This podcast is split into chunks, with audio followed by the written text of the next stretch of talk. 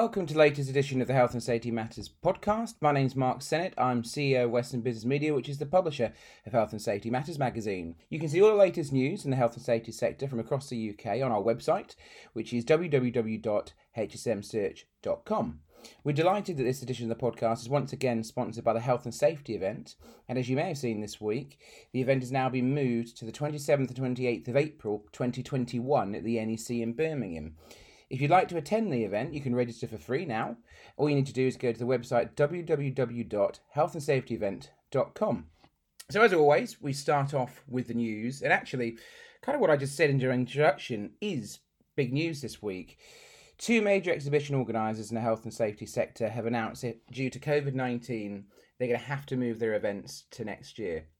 The health and safety events I mentioned a moment ago, that is no longer taking place in September. It's moving to 27th and 28th of April 2021. This is after it was initially moved back from April earlier this year. So it's been a really, really torrid time for event organisers. And I've been involved in organising events for years, and I, in fact, still help do the content for that event. Health and Safety Matters magazine runs a theatre there.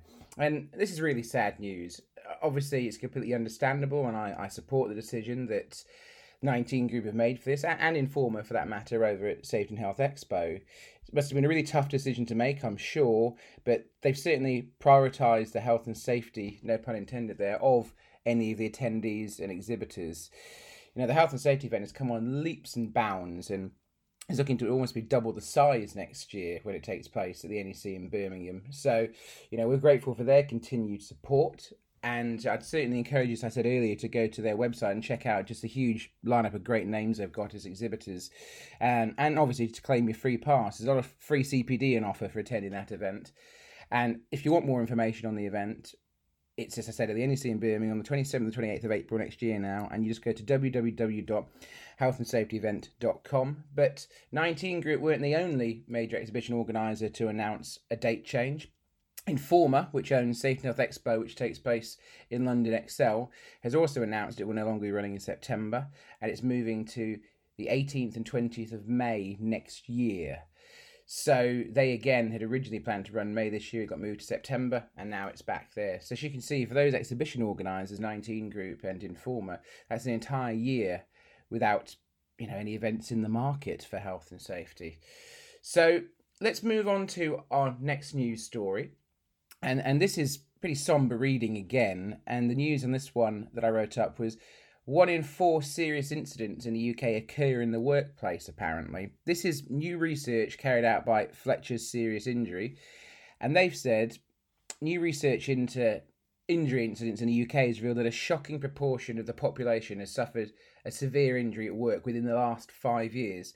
This research just for some clarity, was carried out between a thousand adults across the UK, and it revealed that nearly 28% had, who had suffered a serious injury within that time frame, such as spinal injuries, burns, damages from slips, trips, and falls, sustained this incident in the workplace. The findings also revealed that many of these people who'd suffered an injury weren't willing to look or make a claim for compensation um, and that was about a fifth. So 19.1% said they would not and have not been pursuing a claim against serious injury. When a bit more research was done into that about what the reluctance was, about one in eight respondents, that's 12%, said that the reason for it is they would be worried about incurring backlash from their employer and having their career prospects damaged by claiming for a workplace incident. You know, ad- additional questions into that um, talked about the other motivations for not pursuing a claim, and 41% said they wouldn't know how to pursue a legal claim. And according to Fletcher's serious injury, this points to a potential shortfall in employers making their employees aware of their legal rights and ensuring that they have the correct legal documentation, such as a detailed employee handbook, health and safety manuals in place. Apparently, men were also revealed to be more at risk from injury than women, with one third of men in that survey having suffered a serious injury at work compared to only 18% in women. Young men here were defined as aged 35, up sorry, up to 35, were even more severely affected with almost 6 in 10 having experienced some form of injury. So some really interesting statistics. I'm, I'm not sure it's altogether surprising that the majority of major injuries happen at work. If you work in a high risk job um, or you work at height, it's probably not surprising you're more likely to get an injury there than you know in your everyday life. But that being said, let's not take away from you know how serious that statistic is. It's it's, it's across a thousand adults, and no one should go to work and come home injured. Everyone has a right. It's like the old HSE campaign of um, from farming. You have the right to come home safe, and health and safety injuries in the UK have been on a steady decline for the last decade. But those statistics there, still plenty of people are getting seriously injured, and, and sadly, we cover this all the time in HSM through our prosecutions section. Serious injuries are still happening. The most likely cause of a serious injury is still work at height. So it's something that we all have a responsibility as employers, um, or if, if you're managing people, you're responsible for health and safety. We all have a responsibility to make sure that workplaces are safe, proper protections are in place. You know, I, I am forever seeing prosecutions to the HSE, what feels like the most regular prosecution of people having limbs drawn into inadequately guarded machines. This has just got to stop. There is no shortcuts to safety here. Proper risk assessments need to be carried out to make sure people are protected. And that's what the HSE are proactively inspecting for and doing prosecutions. So if you're a health and safety manager, I'm sure you know, you'll find it useful reading the prosecutions on our website, which is hsmsearch.com. You might see similar situations to your workplace. Use it as a learning tool, and we want to really see a decrease in the amount of injuries moving forwards. So, I want to now introduce my first guest for this week's podcast. I'm delighted that I was joined from Nathan Shipley, who is the PP Group Certification Manager at BSI, the British Standards Institute. I sat down with Nathan earlier and we talked in depth about what BSI has been doing to ensure only adequate PPEs entering the market during this COVID 19 pandemic. I sat down with him earlier today and here's what he had to say.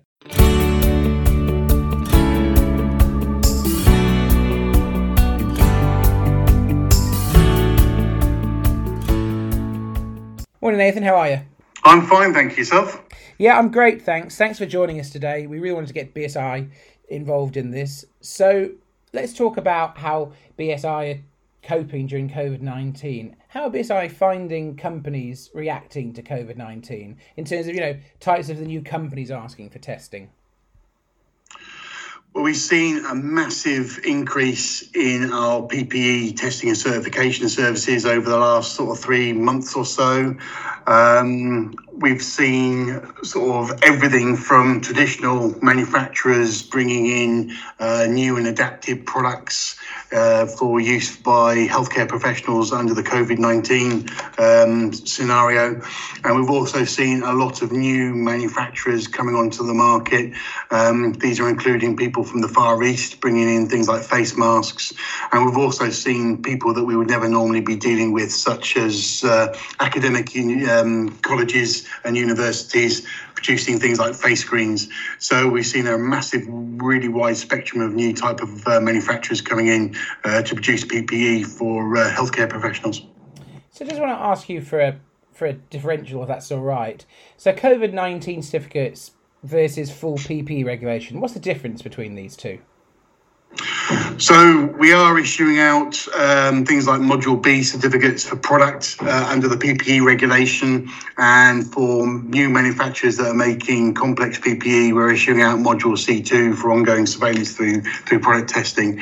Um, we have made some caveats within the certifications that we are issuing, in that we do um, restrict them for the use by healthcare professionals as per the recommendation 403. And we've also put a limited um, validity of the certificates for 12 months as opposed to the normal three, uh, five years that'll be on, on the normal Module B type certificate. So that's the kind of changes that we have made to those types of certifications that we've been issuing from BSI. So, what type of work is BSI doing for the COVID 19 situation? So, let's talk about things like the type of products, technical specifications, or certifications. Okay, so I think the main product areas that we've been dealing with are um, face masks, um, face shields and also medical clothing and gowns. We haven't seen a great deal in the way of gloves. Um, we are a notified body for gloves, but we haven't seen a great deal. I think one of the reasons is that the glove industry is pretty well much geared up for high volume manufacturing anyway. Um, in if you go into a hospital environment, people are changing gloves all over the place. So they're probably better stated for the um, uh, you know for, for the rapid turnaround that's being required. Um, what we have done is we, at the beginning of this pandemic, is we did come up with some technical specifications uh, based on standards like EN166 for the face shields and EN149 for the face masks. What we did do is we stripped off all the industrial type applications within those standards and we put those on our website as technical specifications that we'll be happy to, to certify to. So we've seen a lot of work going to our laboratories internally, uh, testing a lot of face masks and face shields, and we've also been working with some of our partner subcontracting labs for the um, issuing out and the, the testing of um, clothing and gowns. And then from a certification perspective, we've been doing a lot of Module B and Module C2 certificates under the PPE reg uh, for those products uh, to show that they meet the essential health and safety requirements of the regulation. So it's not very often we get to talk to people involved in uh, testing and standards. So what are the typical issues that you come across with new products that enter the market? So, you know, for example, typical failures of various products or the biggest challenges for new manufacturers? I think the biggest challenges so far have been with the face masks is the filter penetration. Um, so we've been incorporating paraffin oil penetration, which is um, quite you know quite an arduous test for uh, face masks to go through and we've been seeing around about an 80 85% failure rate uh, with some of the masks that we've been seeing coming through so i think that's been probably one of the key challenges for the face masks that, uh, that have been coming through with regards to the face screens, um, the failure rate is around about 25, 26%.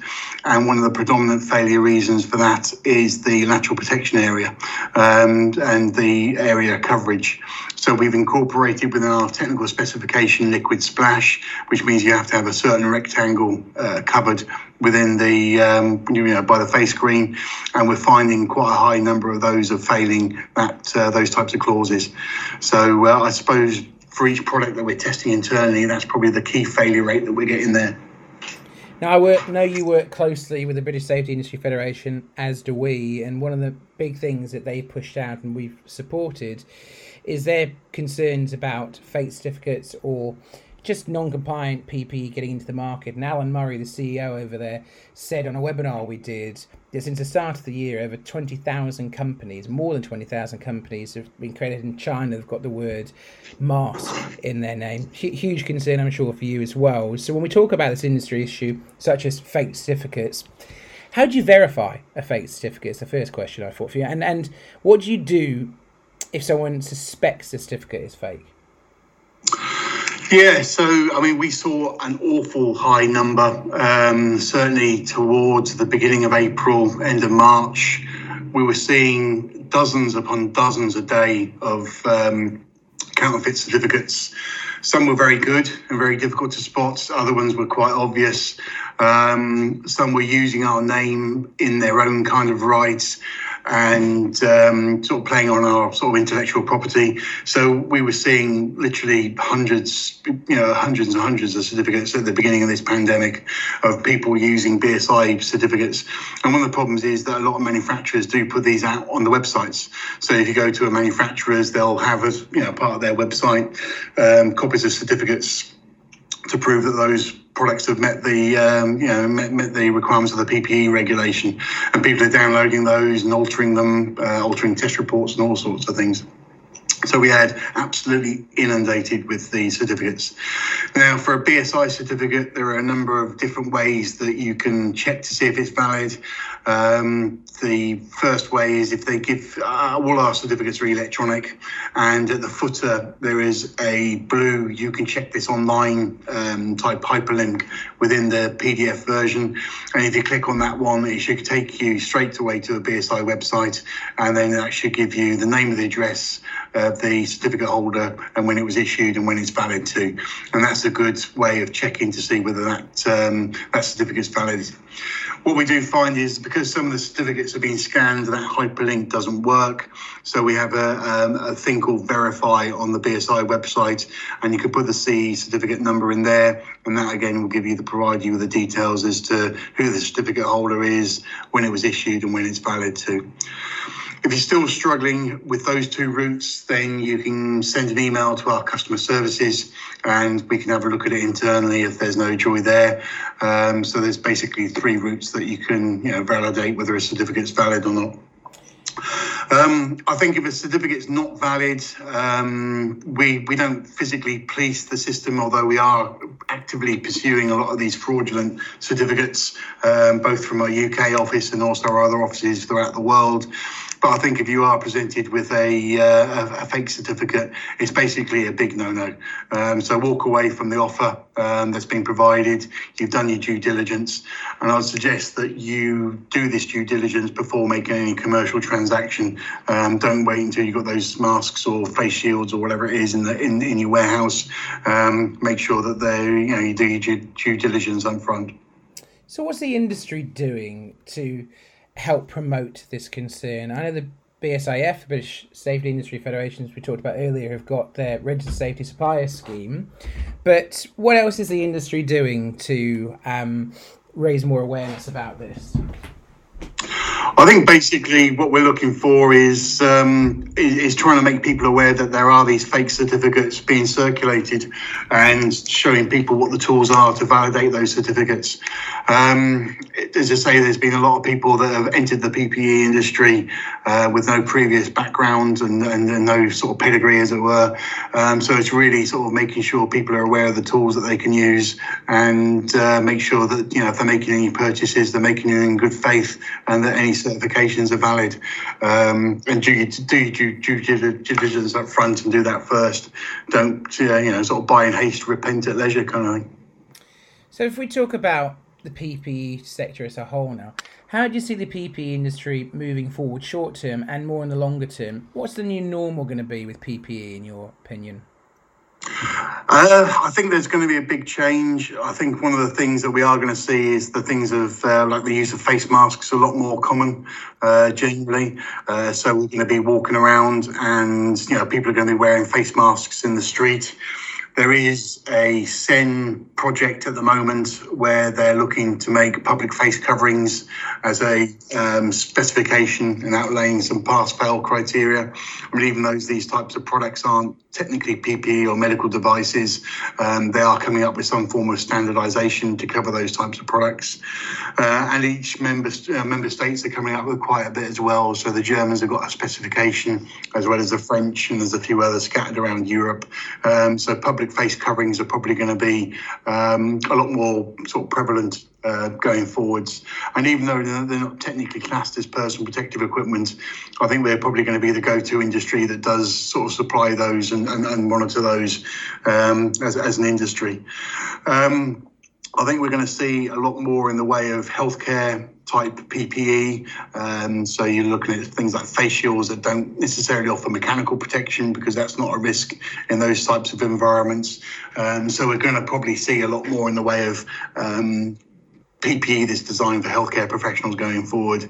So uh, I think we're in a bit of a, um, a, sort of crossroads here where we're going to see not only just the industrial applications being um, processed as normal, but I think we're going to see a lot more avenues or other type of standards being written uh, to cover other areas that don't currently uh, have PPE or any type of personal protection equipment in its uh, normal day-to-day life. What about the impact of the removal of temporary fast tracking of PPE? I think the fast tracking is almost coming to the end of its life in that, you know, um, the crises that we had at the beginning of April, the end of March, um, it's still not brilliant and it's a little bit hand by mouth, but at least there is a supply coming in. Um, so I think perhaps the 403 may have, you know, sort of done its job. How long it goes on for, I don't know. Um, but I, I, think it was the fix that was needed in the short term. And it, as I say, it seems to have made a, you know, a massive We have been sort of dealing with the um, military at Daventry and sort of um, you know sort of hearing how they're getting on with being able to supply, and it's almost like I suppose at the moment almost a just-in-time type approach in that they've you know there's enough to go, but uh, there's certainly some mileage in, in carrying out the fast track process for you know a couple of months longer certainly. And just closing out, if people want to get in touch with you, got any questions or any concerns, what's the best way to get in touch with BSI? Yeah, so we've got a website. Um, we've got the product.certification at bsigroup.com email, um, which you can email some uh, you know, questions about. Uh, we have a vast number of collateral on the BSI website for COVID 19 technical specifications and also you know, the traditional PPE type um, certifications that we offer. Um, so we have a, a, vast amount of information on there. You can leave messages on there which will get picked up. Um, so, yeah, visit the BSI website and you can, uh, you can uh, pursue any further questions you have on there. Nathan, thanks for joining us today. Really, really appreciate it. It was a great insight. Yeah, thank you very much. Thanks.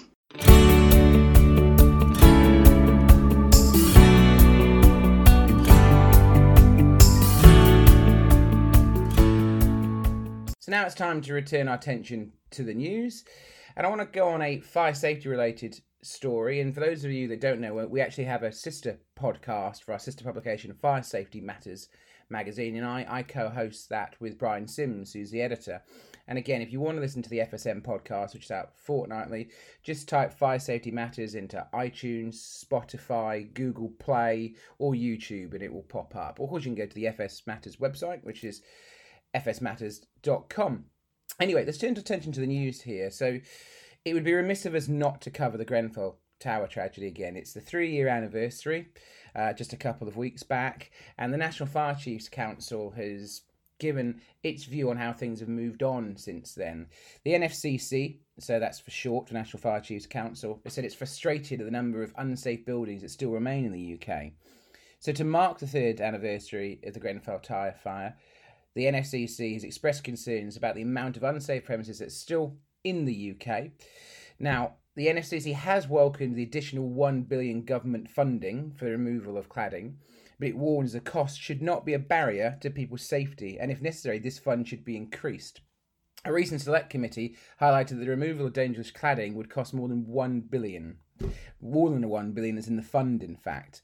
NFCC Chair Roy Wilsher has repeatedly said that this is wholly unacceptable and that people are still living dangerously through really dangerously clad buildings. In some cases, building owners are not doing enough to support residents, with some leaseholders paying unacceptable fees for safety measures, which meant they're only temporary. The NFCC has made it clear the government needs to do more, and that while some progress has been made, change hasn't happened quickly enough, in its opinion. Fundamentally, reform needs to happen on building safety, it says, and this must happen much faster than it's currently doing. And the government should commit to a clear timetable and a date for the removal of cladding from all buildings where it's unsafe. The government has recently said there was an ambition for the removal of this cladding at all sites to begin by the end of the year, but this time no deadline for this completion has been committed to by the government. In fact, Roy Wilsher has commented saying, We want people to feel safe in their homes through better legislation, regulation, and clear lines of responsibility. We need to make sure we do not see another tragedy like the Grenfell Tower tragedy unfold again. So this is a pretty easy one to us to understand. I know everybody would have been just shocked three years ago to uh, the devastating fire that happened at, at Grenfell. It was, it, it was just shocking viewing. You could see a whole building, so many, so many deaths. In all honesty, for those of us that have worked in around the fire sector, it wasn't altogether unsurprising. It, it, we there's been Lakanal House fire before it there is so many things that still need to be addressed and you know judith hackitt dame judith hackitt has done review of the building regs and fire safety in the uk and the government has announced this 1 billion fund but there are plenty of estimates to say that it's going to take more than that 1 billion and that's certainly the view of roy wilsher. So it's a timely reminder to mark that three year anniversary of the tragedy that more still needs to be done to prevent another incident like this happening. Of course, the Grenfell Tower inquiry still goes on, which seems likely to lead to criminal prosecutions at the end of it. That will be completed by the end of this year. So it's something to think about. There's still a lot of work to be done, that's for sure. And, you know, we'll keep revisiting this as and when the inquiry wraps itself up over the next six months. And, of course, how, how this fund gets allocated. So, another story I want to go on to, the final one for the day. It's not so much a story, but I kind of need your help, your feedback. So, HSM is actually doing a survey. We need feedback on the state of the PPE market. It's very timely, this. We do an annual PPE Insights guide that will go out with the October issue of Health and Safety Matters. And currently, we're seeking your views through through a survey. And this is especially in light of the COVID 19 pandemic. The survey is being conducted in partnership with Bunzl Greenham, and the results, as I said, will be forming part of the PP Insight Guide. We normally do about a five or six page write up on the results of these, and it'll help really play an important part in shaping the future of the PPE market as we move forwards. It'll only take you a couple of minutes to, to fill in the survey, and to encourage you to take part in this, there is if you if you you can do it anonymously, but if you don't do it anonymously, then you can go into a prize draw for receiving a hundred pound of Amazon vouchers. The closing deadline for responses is the 31st of July. And as I said, the results will be published in great detail over many pages on our website and the PP Insights Guide. This is a really key time to get views, everything from supply chain issues, your how you consider buying PPE, what kind of PPE you need, um, and standards of PPE, and get grasp your understanding of it. So please do take part of this. This is something that the British Safety Industry Federation and we take very seriously every year and, and really helps the BSIF look at the feedback of this so it can help look at its position and best representing the safety market in terms of PPE. So if you could take part, I'd really appreciate it. You're, you can take part in the survey. You can go to our website, you'll find it um, if you go to hsmsearch.com If you look through social media, we'll be doing tweets on the HSM Twitter account.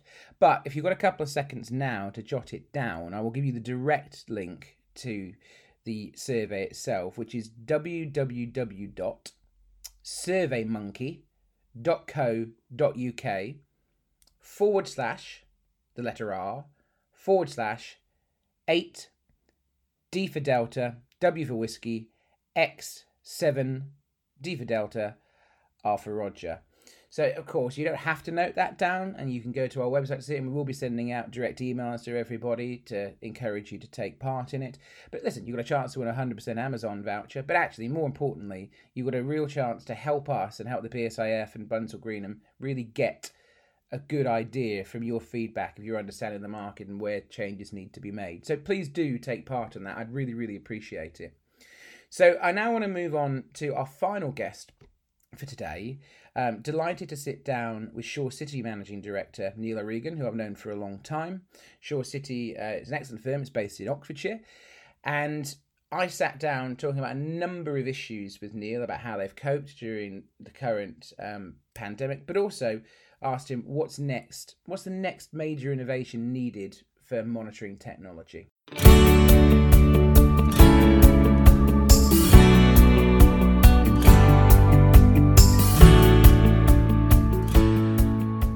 Morning, Neil. How are you? Yeah, morning, Mark. Very well, thanks. And you? Yeah, great. Well, thanks for joining us. Which you know, different times, obviously, for us. I, I, obviously, first question for you then: How are you holding up during this pandemic? Yeah, no, no. It's uh, it's been a really strange time over the last couple of months. You know, I guess like most people, um, you know, certain parts of the business are have been really strong, um, and then other parts have really suffered. So you know, it was a big impact on the team. Um, we've had over 50% working from home, um, and that's been a difficult transition as well. We, you know, hadn't fully prepared for something like that, um, and with the speed. But also, I think is you know, we really enjoyed each other's company. Um, we had a lovely dynamic in the office. So really, it's been counteracting that isolation from working at home, and, and then you know, has been a big big challenge for the management team. So there's been lots of new challenges that uh, you know we hadn't quite anticipated so yeah, so it's just been balancing all of those. Of course, all of our product specialist managers have now been you know stuck at home for months, and, and that's not what they're used to. They they love being out and about, seeing clients, seeing customers, um, hand holding, training, um, you know all the the product expertise. so um, yeah, it's been difficult. Um, and yeah, and then I think really it's it's about just trying to change this new world of of uh, you know virtual everything. It's it's draining, but it's that's what it's like for everybody. So it's it, every day is a new challenge, and we're we're smiling, which I think makes a big difference. Um, but yeah, it would be nice to to see people in the flesh again, I guess. Well, that's always been one of the strengths that we've seen from Shawcity. Really positive people, easy to get along with, and easy to engage with. But you know, everybody that will be listening to this podcast is familiar with Shawcity. So, can you tell us a bit more about the company and what products you've released in recent months? Um, yeah, so uh, you know, UK company um, involved in, in, distribution of, um, I guess, high-end technology. So we, we, work across health and safety, occupational hygiene, and, and environmental um, applications. Uh, and really, it's about measuring anything that's airborne. So noise, sound, vibration, air quality, and, and gas detection. I guess with all of COVID, so anything to do with the world of respirable um, and air quality. Um, so that's fit testing of, of masks. And, and then obviously just down to pure air quality, so looking at, at low level particulates as well. Um, in terms of technology, um, you know, we've actually been we've been lucky. So we work with some very um, you know high end manufacturers, uh, and they've brought some really good, clever um, products into market. So we've had a new product called uh, it's the FitCheck from um, uh, it's a new FitCheck product called QuantiCheck from OHD. Uh, and this really it's about it's almost like doing a daily bump test of a gas detector. It's just using that on um, um, a reusable mask. So whether that's a, a, half mask or a full face mask. And it's about really having a, a quantitative means of knowing that that mask is fitting you correctly it's a, a, bit of a subjective one in the past is that you would do almost like a breathe down test this gives you a, a, a green light, red light to indicate whether the mask is working correctly or not. We've also had some new gas detectors from Honeywell. Um, so we've had a new area monitor called the RigRat. Again, so this is one we've been waiting for for some time. Um, and really clever. So it's you know it's, it's a multi-gas area monitor, so it can measure six, seven different gases, and then feed all that back in, in a number of different ways. So whether it's cloud-based, whether you're, you're having kind of real-time information, but it's a it's a real real good um, clever product. And also they've launched a, a new multi-gas product, um, which is called the it's the BW Icon. So following on from the BW product range, um, but it's icon driven. and That's new to market, which just just launched, uh, only been around for a couple of weeks. So we're really looking forward to, to showing that out to the market and, and getting feedback. And TSI have also launched a, another new product called Blue Sky. Again, area, sorry, uh, dust monitoring uh, for an area, but it's it's giving you an air quality index, so a real clear, easy indication as to the air quality of the environment that you're working in. Cloud-based system as well, so all out in the cloud, um, and you can just log in and, and see loads of information in real time. So real clever stuff. And our job, of course, is just to bring all of that to market, uh, help the market to understand what's out there, what's available, how to use it, what's right for application, um, and actually what's wrong for application, because not every product is right, um, and it's being, being clear about that. So you've only been a little bit busy in recent months then with innovation, and um, you know obviously you guys lead the way in terms of innovation. You've come up with three or four different new products there that you brought to market. But when we're talking about innovation, what do you think, Neil, is the next major innovation needed for monitoring technology? Yeah, that's a great question, and uh, I think one of the major things that we've learned over you know the past few months with with the COVID nineteen situation is it's just awareness. You know, we do this every single day, and, and all of a sudden it's been brought right to the forefront of you know it's the unknown dangers. We can't see this ill, uh, this virus it's it's difficult to detect it, and all of a sudden, when it comes to you know to innovation, it, it's almost it's that level of how do I detect the, the unseen, the unknown. So I don't think there's one kind of clear product that needs to be produced and come out in the market. It's much more about the awareness of what's already there, what already exists, and how we use it. And I think a lot of people are aware that you know health and safety. It's it's not about the slips and the trips and all of those. That that's a part of health and safety, but it's much more along the lines of actually what's in the environment, what's in the atmosphere, what are we being exposed to that we're not really aware of. And now it's understanding what do we need to do to try and protect ourselves from that. So really, in major innovation, it's probably what have we already got and how can we use it to help us in the current climate and and going forward because you know this isn't the end of it you know we're going to have other other viruses or other new things that will happen in the market that are going to change how we how we view it. So so that we might my take on it so, what do you think is the biggest issue facing um, the health and safety sector moving forward? Or, or, in fact, you can relate that if you want to to more of your part of the market, the monitoring technology side. Yeah, there's a couple of things really. So, in, in a sense, everything happened really quickly. Lots of decisions were made based on, you know, kind of let's protect health of individuals. Um, and therefore, you know, things were shut, closed, stopped really rapidly. And, all of a sudden, we now have to go back in and start uh, starting some of those processes, returning people back to the workplace. So a real big issue is going to be, you know, is it safe to do that? Um, so it's not just a matter of opening the door and, and welcoming people back in. It's are the instruments, the technology that we have used, are they working correctly? Because sometimes they're used in life-saving environments, and if it's not working, you know, we're now trusting people who have spent months isolating and protecting themselves. The last thing we want to do is, is actually put them in danger because the technology, the instruments they're using are not you know calibrated, they've not been maintained, they've not been serviced, or they're just not accurate enough. You know, they're giving you an indication, but that indication is just it's a little too late, um, and unfortunately, the damage is done by the time you realise it. And another thing that you know we've experienced it, it's a little lack of, of knowledge maybe in the industry. So people who would be on the shop floor, who'd be walking around, who who can just view and see things differently. They've been doing it for a number of years, their expertise is being able to see something before it even happens. And, and now they're, they're based at home. They're, they're at home homeschooling, they're at home doing what they have to do. Maybe it's looking after other people. And, and somebody else's responsibility has been passed across. And it's just, it's that level of where there's a little uncertainty. That uncertainty could lead to something which is, is going to be a much bigger issue. So so it's it's not just about product; it's about you know the, the people involved as well, and the skills and the knowledge that has been, I, I guess, attained over many many years. And it's it's just trying to to balance all of those. You know, a risk assessment in, in the good old days, if we go back to you know back to the start of the year, a risk assessment was okay, right? I know what I'm doing. Now the risk assessment is a very different, uh, very different thing completely. So, so there's there's a lot but you know, thankfully, there's there's great companies out there who really know what they're talking about, um, and it's it's really working with people who you know and trust. You know, it, it's stick with those people who who you've always trusted in. Don't cut corners.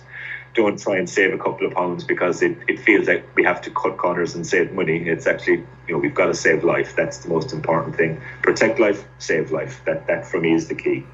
Well, you obviously shared with us the number of innovations you've done over the last few months, and knowing you guys as, as I do, I'm sure this will be a period of time when you've gone back to being even more creative. So, can I ask what's next in the product pipeline for Shawcity? Well, it's a secret, Mark. I could never give that away at this stage. Um, as I said, you know, we're, in, in the game of distribution, so we're, we're reliant on manufacturers giving us some new technology. Um, all the new stuff is out there. There is certainly stuff in the pipeline. It's possibly just a couple of weeks too early to start uh, to telling the world about it because we're just not ready, and the manufacturers are not ready. But there's certainly stuff coming. We have got a, our monthly newsletter, which is called Detection. That tends to give updates on what's coming. We often drip feed a little bit just to to, to let the audience know what's what's on the way. But yeah, so so keep an eye out for, for the monthly newsletter from Shawcity. It's uh, there's some good stuff coming. Yeah, and we'll, we'll, go into how to get in touch with you. And but but obviously, as, as, we said earlier, there's been a lot of innovations that you guys have done thanks to you know the manufacturers um, using you guys. So this is probably the right time to ask if people want to find out more information about Shawcity and how can they sign up to that newsletter. What's the best way to get in touch with you guys? Yeah, uh, so all the normal channels. Um, we use social media a lot, so you know we're on LinkedIn, um, Twitter. Of course, we've got our website. So uh, you know it's shawcity.co.uk. You know, I'd love to say we're going to be at loads of exhibitions this year, but it, it, it feels like the exhibition market is is you know it's going to be difficult this year. But you know, the sales guys are out and about. Jump onto our website, give us a call, and uh, or look out for us on social media hopefully most people know of us, but if not, it's, it's shawcity.co.uk. Um, Neil, was always great to speak to you, my friend. Thanks for your time. No worries, Mark. Absolute pleasure.